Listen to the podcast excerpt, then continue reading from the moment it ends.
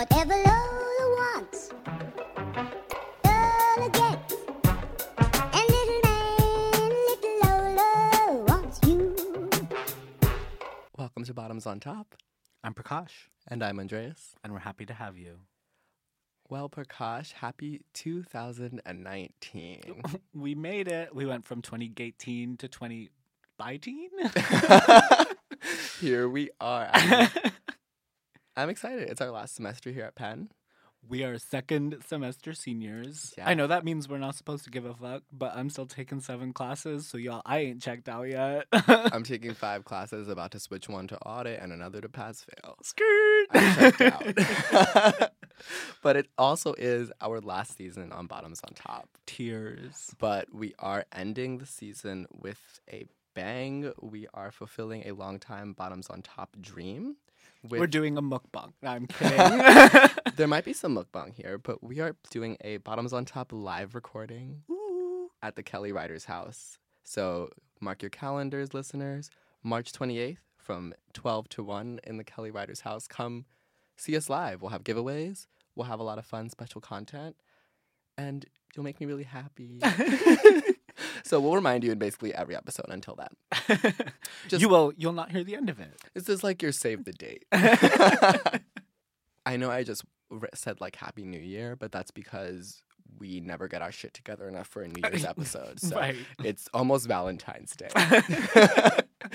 and I want to talk about best. I was thinking about like the best and worst dates that I've been on because I've never been on a Valentine's Day date, but I have been on dates that have like garnered enough attention from my friends and enough attention in my mind to classify as something as cinematic as a Valentine's Day date. Ooh. Um, but first, Prakash, I want to hear a little bit from you. Like, do you have a best date you've been on, or maybe a worst date? Definitely don't have a best date. Such a queer concept. oh wait, I do have a best date. Tell me. Wait, I can tell you. It was like like all things in gay culture. It wasn't really a date. aren't the best ones? Yeah, never actually like, a never date. actually a date.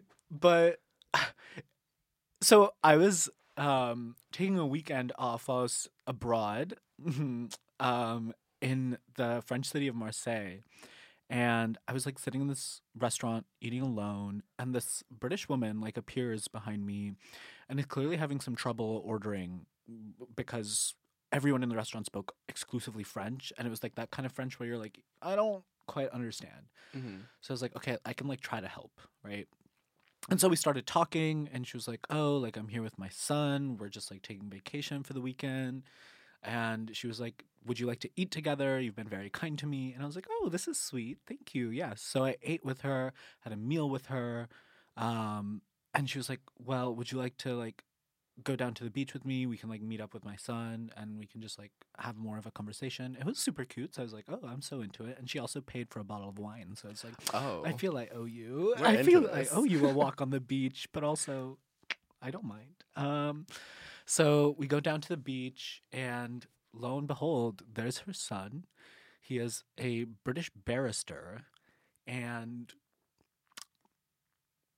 a snack. and you were like, oh. oh, I signed up for a bottle of wine. I didn't know there was Yeah, dessert. Yeah. and so we we like sit down we're like all talking and we're talking about like his amazing career i'm just like ah!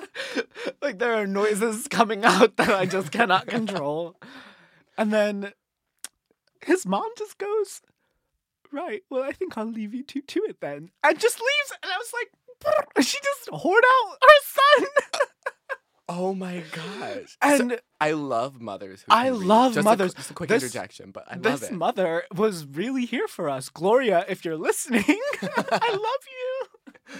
okay, so Gloria leaves. Gloria leaves, and, And we her- just get to talking. Her. British Her British supermodel. Yes, there. he's there, and we just had like the nicest conversation. He had a bottle of wine. This this was a family about their wine, and I was about their wine as well. um, And like long story short, it was a very sweet beach hookup of sorts. And we ended up like continuing to talk when I went back to London, which is where I was studying abroad and which is where he worked. So it became like this cute little like study abroad fling. And that was honestly the best date like I could have asked for in that situation. That's so adorable. My heart is melting. I um, love Gloria. I just we need more Glorias in the world. We need more Glorias, period. If you ain't willing to whore out your son, what you doing? this is motherhood. Oh, wow. Now I don't have a good date because that was too good. We'll just talk about my bad date. Yes, yes. I want to hear So I feel the like a, drudgery. like a lot of queer people, I've had a number of bad dates. Um, We've all scraped the bottom of the barrel at one point. we point. really all have. Um, I think that so mine also happened when I was abroad. It was when I had like first arrived in Korea and an American soldier hit me up and was like, I want to take you out. A military man. And he was like he suggested going to this like one bar in a gay neighborhood, but it was not a gay bar. It was like a very like straight bar. And he was like, Oh, I'll order you some beer. And I was like, Okay, I hate beer. So we're there and I am talking to him and it's as if I'm talking to a literal brick wall. like I'm I'm I'm saying things. We had some red flags. We Yeah. had some red flags. So I'm saying things and he is just not like no. picking anything up. So I start like aggressively asking questions now because I'm like, this is really annoying. You're not saying anything and I'm just talking, etc. Like, let's have some conversation. So I start asking questions like, oh, where are you from? We realize we're from like a similar like area in New York. And I was like, oh, that's cool. And then I was like, what's like the best book you've read in a while? And he was like, Mein Kampf. Oh no. I was just like, um, excuse me, Mein Kampf. He's like, yeah, the one that Hitler wrote, and I was like, why? And he gave me some answer that did not qual- did not make that any better. And next thing he was like, oh, so do you want to come back to my house? I was like. Um, no, actually, um, my Uber's outside. Thank you. Good night. And it was just I was my wig was gone because usually asking someone like you can usually asking someone what their like the best book is they've re- read in a while usually doesn't give you an answer that's a like deal breaker. You know, it's great Right. if you read the book or not. But right. that was just like I don't know. Dare I say I was on a date with a psychopath? How is he? It really wasn't. I just have so many questions. Like, how is someone reading Mein Kampf and on Grindr? Yeah. Like, I really didn't get it. at- could you imagine having those two next to you? Like, Yeah. The two evils. I got Mein Kampf in one hand and boys in the other. that was definitely one of the worst dates I've been on. Um, and I think yeah.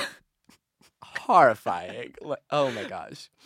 So, with those in mind, I think we should take to the streets Yeah. and get some bottoms on top fans, people walking around, people in our classes to tell us about their best and worst dates so we can stay in the Valentine's Day spirit. Let's hear it. Whatever.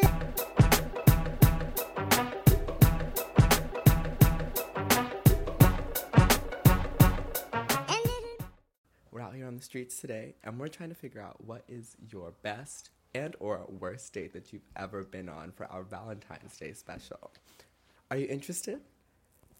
Sure. Okay, great. So what's your name? Fiora. Well, welcome to Bottoms on Top, Fiora. Tell us, what is the absolute worst date you've been on? Give us a full description. We want all the juice. I feel like it maybe wasn't a date to the other person, but going to freaking McDonald's on Valentine's Day is not exactly the best date. What did you guys order? I don't even remember, but it was just like it was a McDonald's on like 40th and Walnut. It's not exactly a romantic location. Do they put the little flowers out there? I know they do that sometimes. They have like little vases with flowers out. I don't I actually don't think they did. So, on the flip end, what's the best date you've been on? Hopefully not McDonald's. Um, my boyfriend like made a dinner reservation and got us tickets to see the Nutcracker in New York, like at the New York City Ballet. So that was pretty awesome. Well, I hope there's more Nutcracker dates and not too many McDonald's dates. Thanks for joining us, Fiora. I'm really thinking about the little flower arrangements on the McDonald's tables. The McDonald's flower arrangements are so funny. I love it. I don't know who did that. Who Like, did that? Who got fired in Chicago after they put that out? I want to know. So Fiora has that good date was so cute, like a standard date, but just so Yeah. adorable. Um, we love someone who's willing to do activity planning. We love that. Listening to Fiora's story reminds me of another story that we heard from a good friend of the podcast, Mark, about sometimes a bad date is really expensive. it's really expensive and it's still bad. So let's hear what Mark has to say about his really expensive bad date. Hi, my name's Mark, and I'm a junior. So, the worst date that I've ever been on was actually about two days ago, last Saturday night. You know, I was talking to one of my friends from high school who had done a little bit of like escorting, right? So it's a small daddy situation. He's like, Yeah, you know, you don't even have to like suck their dicks. You don't have to do anything. You just go to dinner with them and schmooze them a little bit. And then you walk out with a five course dinner, totally paid for, and 200 bucks in your pocket. I'm like, okay, that sounds good, right? Like, easy. So I was talking to this guy. He hits me up on Grindr, tells me he's a treasurer of a big company, quotes, whatever that means. And I was like, oh yeah. He's like, oh, do you want to go out to dinner sometime? And I'm like, yeah, like cha-ching, right? So he recommends this place, Amis Trattoria. Pretty good. Look it up on Yelp. I'm like, okay, I can like run up the bill here. And so I like meet him at this place. I see him. He's totally bald. Like his picture was maybe like his picture was from maybe a solid 25 years ago. is now like picture this man now about like 150 pounds heavier, no hair, wrinkles galore. Oh, I was like, oh my gosh, what am I gonna get into? Worst days. As I'm walking in, I turn to my left and I see a close friend on the soccer team. I'm like, oh god, I hope she doesn't see me. I'm like turning around the whole time, like trying not to face her. And so we sit down, and this must have been the most boring conversations I had all dinner. It's just like he was just going on and on about like his like kid, like he has kids, like a estranged wife. Weird. I'm like, what do I even say to this? Right? Like, I don't even know how to respond. And then I just felt so awkward the whole time. It's like this is a like trendy restaurant in Old City. Everybody around me is like 32, like on a date, or like 28, like nice young couples. And then me with this like 50 year old man just sitting there. And like, I can never do this shit again. so he goes, he pays for the dinner at the check. Ends up, I ran up the bill as $80 each and one $60 splurge. He paid for it. And then he was like, Yeah, it was great to meet you. And I'm like, Oh shit, bye. So that was about it. My worst date. Well, Wow. sometimes when you do clownery, the clown comes back to bite. it bites. And, you know, we do not daddy shame. we do not podcast. daddy shame. But, you know, sometimes it's funny to just realize that it's not for you. So you just heard about a not so sweet encounter with a sugar daddy, but what happens when you unwittingly end up being the sugar daddy? Let's go to Matt. Hi, my name is Matt Wilson. I'm a senior. Let me tell you about the worst date I've ever been on. So, I'll take you back to summer 2018 when I was in Salt Lake City, Utah. Um, and I went on a Tinder date with this guy. And so we went to karaoke. He brought six of his friends, I brought six of mine. Um, everything was going fine until it was time to pay the check. And suddenly I turn around and this man is puking all over the floor in this karaoke place, everywhere. Just vodka remnants everywhere. And so he was obviously couldn't pay the check, so I paid the check, covered the bill for everybody. A day later, Venmoed him. He never Venmoed me back. Worst date I've ever been on. Was he cute? Obviously not after that, honey.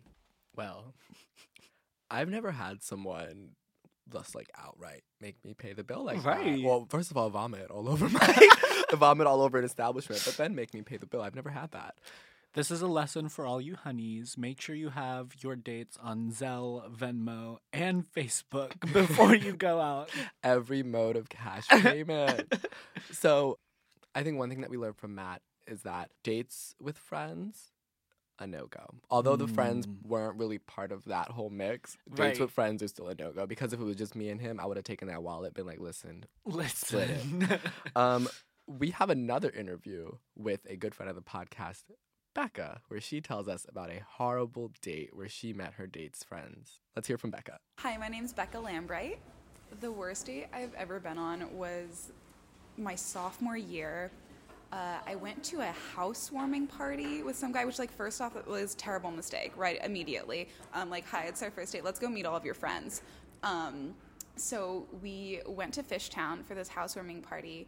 Um, I realize I know not a single person, and within like 10 minutes, this man has ditched me. I have no idea where I am. I don't know anyone. I don't even know how to like get around the house. And eventually, I end up being crowded by three wannabe stand-up comedians who are blackout and have decided that like I am the poor victim that must listen to all of their potential stand-up sets, and then they want me to pick a winner. And like these, let, let me be clear, these men are like 35. They're 35. I'm 19. I'm terrified. I don't know what's going on. And then they put me on the spot and they're like, who's the winner? And I was like, oh no, oh no. I've gotten myself into a situation that I can't escape from. I'm like looking, I'm panicking. I'm like wildly searching for this man in the crowd and like he's nowhere to be seen. And I end up crying because I'm so stressed. I just break out in tears, and it's also the only way I can think of to get these men away from me to stop talking to me. So I just start crying, and it, it works. Like they immediately vacate, and they're like, "Oh no, woman with tears, woman with tears," and they all run away. But then I'm just in the middle of a housewarming party. Sobbing loudly by myself, and I look like a child to like in comparison to everyone else there. And um, I end up just like Ubering home by myself and never talking to this person ever again. that was the only reason why I was able to save like any of my dignity is that he did not see any of this go down because I found out later from his Instagram story that he was in like a multi-round pong tournament in the backyard, which is where I lost him because he like immediately found out there was pong and then ran away and left me. Okay. Listeners, you heard it here first. Pong, a weapon of mass destruction. Period. Nuclear bombs have nothing on bomb. I am just like, it sucks when someone's friends suck and you like them. Yeah. Realizing that on the first date, that their friends suck before the actual person sucks, is actually insane. Yeah. So Becca has a great, good date though, and I think the secret to a great date may just be something small, intimate, and fun. Right? Let's hear what Becca has to say about a good date. I'm a really cheap date, honestly. Like, I don't need a lot to have a good time. So I think the best date I ever went on was um, I went to I went thrifting um, to Philly AIDS on. It was like they have that one event like first Friday, first Saturday of the month where like you just throw everything into a garbage bag and it's like seven bucks or something. So we went and we found like a bunch of like really amazing like authentic Levi jeans and I was like very happy with our crop. And then we went um, back to his place and we cooked like a full three course meal, even though neither of us are that good at cooking.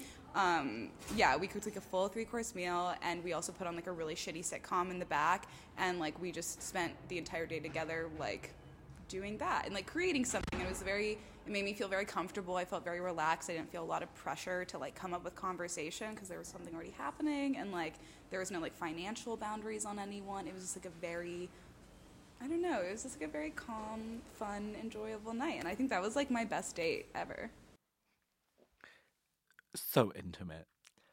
We love that. Uh, this reminds me of your like accidental date, you Yeah. know, where it's just like something small and cute. So queers, if you're listening, don't go big on Valentine's Day. Mm-mm. Just create. Create something. create a space, create a Mm, vibe, a create vibe. something cute. Well, listeners, thanks for listening to our love stories. Um, these were a lot of fun to do. We're gonna do more men on the street this season, I think. Hit us up on Instagram, on Facebook, so we can hear some of your stories in the future. Yes, ma'am.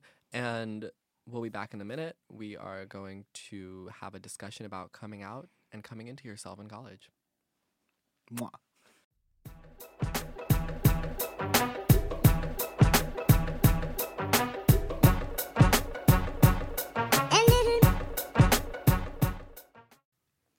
Welcome back, listeners. Today we're going to have a little conversation about coming out and coming into yourself while you're in college. We're here with two very special guests. If you guys would like to introduce yourselves. Of course. Um, hi, guys. I'm Danny. This is the first time I'm doing a podcast. I'm a senior majoring in computer science. I'm from Miami, and I'm happy to be here. Hi, I'm Olivia Ruiz. Uh, I go here. Um, A story. yeah, that's it. That's all. no. I'm a senior, and I am in an organization with Prakash and Andreas. Hi, I'm Jeremy Wyman. Um, I'm a sophomore. I also go here, um, and I know Prakash through an organization that we're in. Look at us with these organizational connections. So We've got our- involved. we've got our networks across the campus. Well, let's get started by talking a little bit about we came into college one way, and maybe now at this point in our college careers, we are seeing ourselves a little differently. So let's start by talking about, you know, how we felt coming in versus how we feel co- how we feel right now. Like what's changed? Have we, you know, let, let's just like establish where we are in our journey. Uh, so like coming in, I was just I don't know. I was a baby. That's it. I was a child, but um, I was I identified as pretty straight. I didn't really think too much about it. Now I'm like pretty openly bisexual. I lean more towards like femme, but like you know, it's a balance. Um, yeah, so kind of similar. When I when I came in, I identified as straight, but I knew like designation didn't fit right. Like that Mhm. didn't feel right to me. I knew I was like at least questioning, um, and now I'm pretty openly queer. I think that there's something special about college and that transitional period in your life where you're more likely to recognize something new about yourself or try new things. What do you think exactly is good about college for coming into yourself and eventually coming out? And what might be kind of shitty about college to do those types of things? I think for me, the good part was like I had a lot of once I was in college, I felt like I had a lot of control over who knew, and mm. like there are a lot bigger communities to reach out to for support where I didn't feel like my close friends were like like you want them and you want them to know stuff, but like when you're figuring it out, it's kind of nice to like be able to go to strangers and be like, "What am I doing?" and then they're like, "Uh, okay. Um, here's some advice." Um, the hard part is though is that you're on your own in college, so it's like you're dealing with all of your own normal stresses and trying to take care of yourself on your own and then it's like am I just stressed or am like is there actually something I'm not like dealing with about my identity? Or am I just hungry? All valid. yeah, like seriously. Thank you for capturing the full range of possible human experiences in college. Hungry, stressed, identity politics. I feel like I have like very good perspective because I just did it last year, um, and so like coming into college, I remember I was just thinking like my my whole life was like a huge like delta sign. Like my whole life was change, and there were no support systems. I was like figuring out all this new stuff about myself. It was hard, but it was also this space allowed me to like metamorphose and, and like I don't even really recognize the person I was back in high school. I was so entrenched in being one person in high school that like I wasn't allowing myself to like any sort of change that I that started to like happen internally. I like squashed down like no, you are this person that Mhm. you've known for however many years like and so yeah, I feel like college like sort of like shook up the everything and allowed it to settle correctly. yeah. I definitely feel that. I feel like when I was in high school, there was like the Prakash that people had interacted with from whenever I had moved there to like when I graduated high school, and that was the Prakash. And I don't, it wasn't a great brand, but I felt like I had to maintain it. Like I was like, gotta have that brand identity. Like, so I I feel that I feel like when I came to college, I was like, mm, no, let's shake it up. Like let's do something different and see what comes out. And it was like messy, like stuff spilled out over the edge. You know, like when I was shaking her, like yeah. Actually, it's interesting because I came to Penn with like 10 of my high school friends, and my brother was already here. He's two years older than me. So for me, that was actually a bad thing. Like, college wasn't a place for me to be able to like start completely clean and just have a new slate because I was bringing so much of home with me, um, which actually did hold me back a lot in being who I fully was, um, which sucked. So, but if that didn't happen, like college is the ideal place for sure. Like it's a huge place for people to transition. Like I know a bunch of people in my high school. I think there was like maybe one queer person in my senior class, and now I feel like there's 12. And that all happened once everyone left their homes and like left, you know, their high schools and like decided to go to college, met new people, met a variety of different people, a huge community here. Like the queer community here is lit as fuck. Can I curse? Yeah, Please. it's lit as fuck and super welcoming. So like that gave me a lot of confidence to like make strides here. But yeah, coming home, like coming here with the baggage of home actually did hold me back a lot. I want to have a conversation about sort of like the responsibility of experimentation and how people who are already out can help others experiment responsibly and otherwise. I don't know if you guys have any thoughts on this. I've thought about it a lot recently. I guess as the experimenter, it's your responsibility to be completely honest. Mm-hmm. Because I mean, with it's like building any relationship. If you want to grow with someone or you want to be able to find these things about yourself, you have to be open about it and you have to be very honest. And I guess it's for people who are already out, it's like accepting that like when you are experimenting, there's part of you that already knows this is probably for you. Like if you're going out there and doing it, like there's a good chance that you're like it's like this isn't like I'm in my bedroom like thinking about it, like googling boobs, like I like you are out there like trying to do something. So I guess not seeing people experimenting as like maybe just that, but like realizing you're gonna you're gonna help this person grow no matter what. And it, like like any relationship, really, like you both grow from it. You might get hurt, but that's part of putting yourself out there. Yeah, we ain't in no Tumblr porn anymore. Out in the real world. I've been on the other end where I've been the one like experimenting mostly. I haven't really helped anyone uh, yet, um, but I feel like I've probably been doing that irresponsibly as well, which is I guess something I want to caution other people against. I don't want to say like I, I've used people, but I feel like definitely um, in finding myself, like I haven't been genuinely like searching for a romantic connection, which I feel like is disingenuous and probably not the best. So me personally, when I said I was experimenting, it was more like I just decided to like be myself. I've known my entire life that I was queer. Like I've known my entire life I liked women. Um, it was more just like deciding to like do that. So when I was experimenting with other women in Seattle, it wasn't it wasn't like oh like I don't want to be like super public or anything. It was just kind of like it was my first time doing these things. So that's what I meant by experimenting. However, I have been on the other end several times. That same summer in Seattle, I had a girl who had never like been with another woman, and we were spending time together, and it was like new to me too.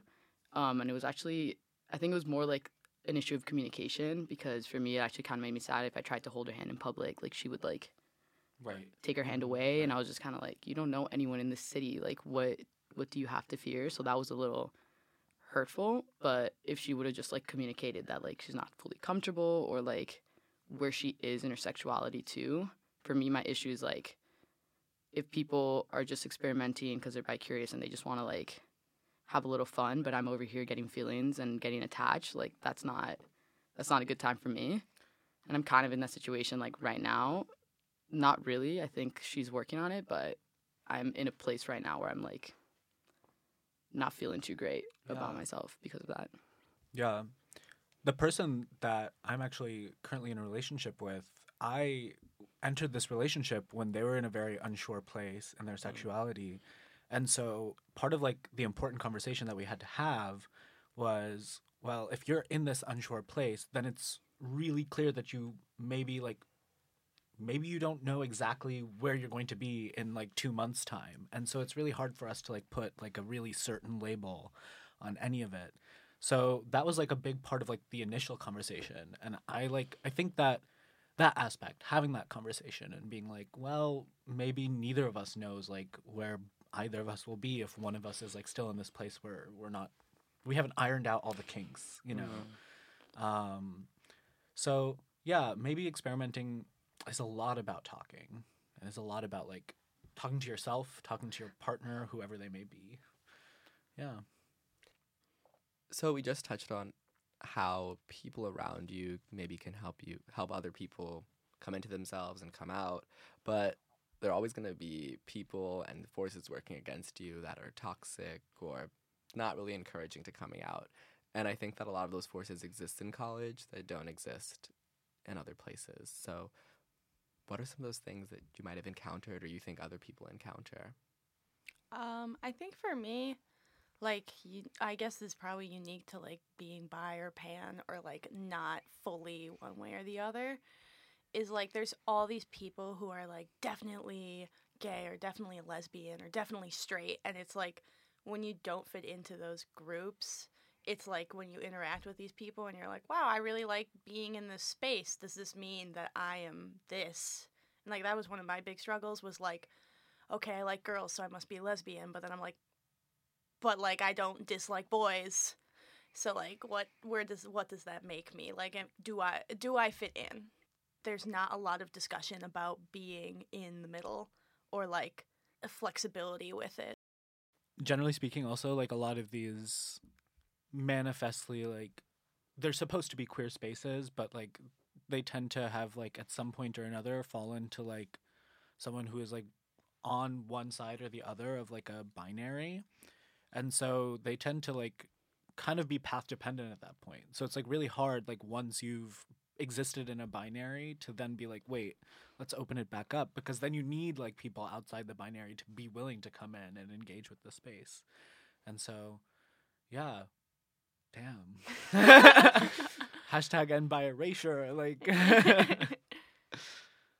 Let's transition a bit. So we talked about how college can allow you to bring, can either allow you to open up or bring like other people with you and other baggage.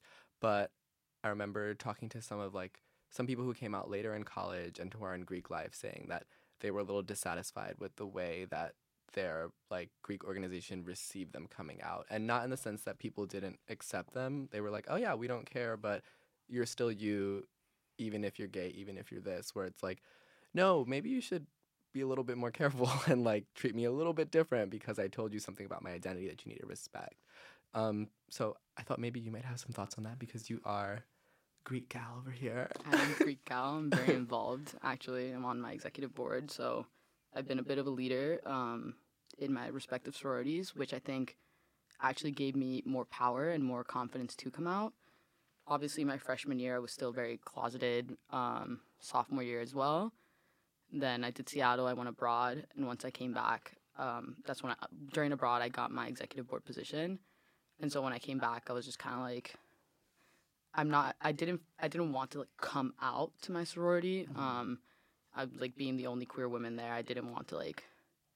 I was. I'm not big on like you know wearing my flag and like running around being like, hey, I'm super super queer. I'm out like kissing hoes on the streets. Like that's not what I wanted to do because like you said, I I wanted to live my life as if nothing had changed. Mm-hmm. Um, obviously, people should be more sensitive with things about my identity i- in what they're saying, and they should be careful with their words.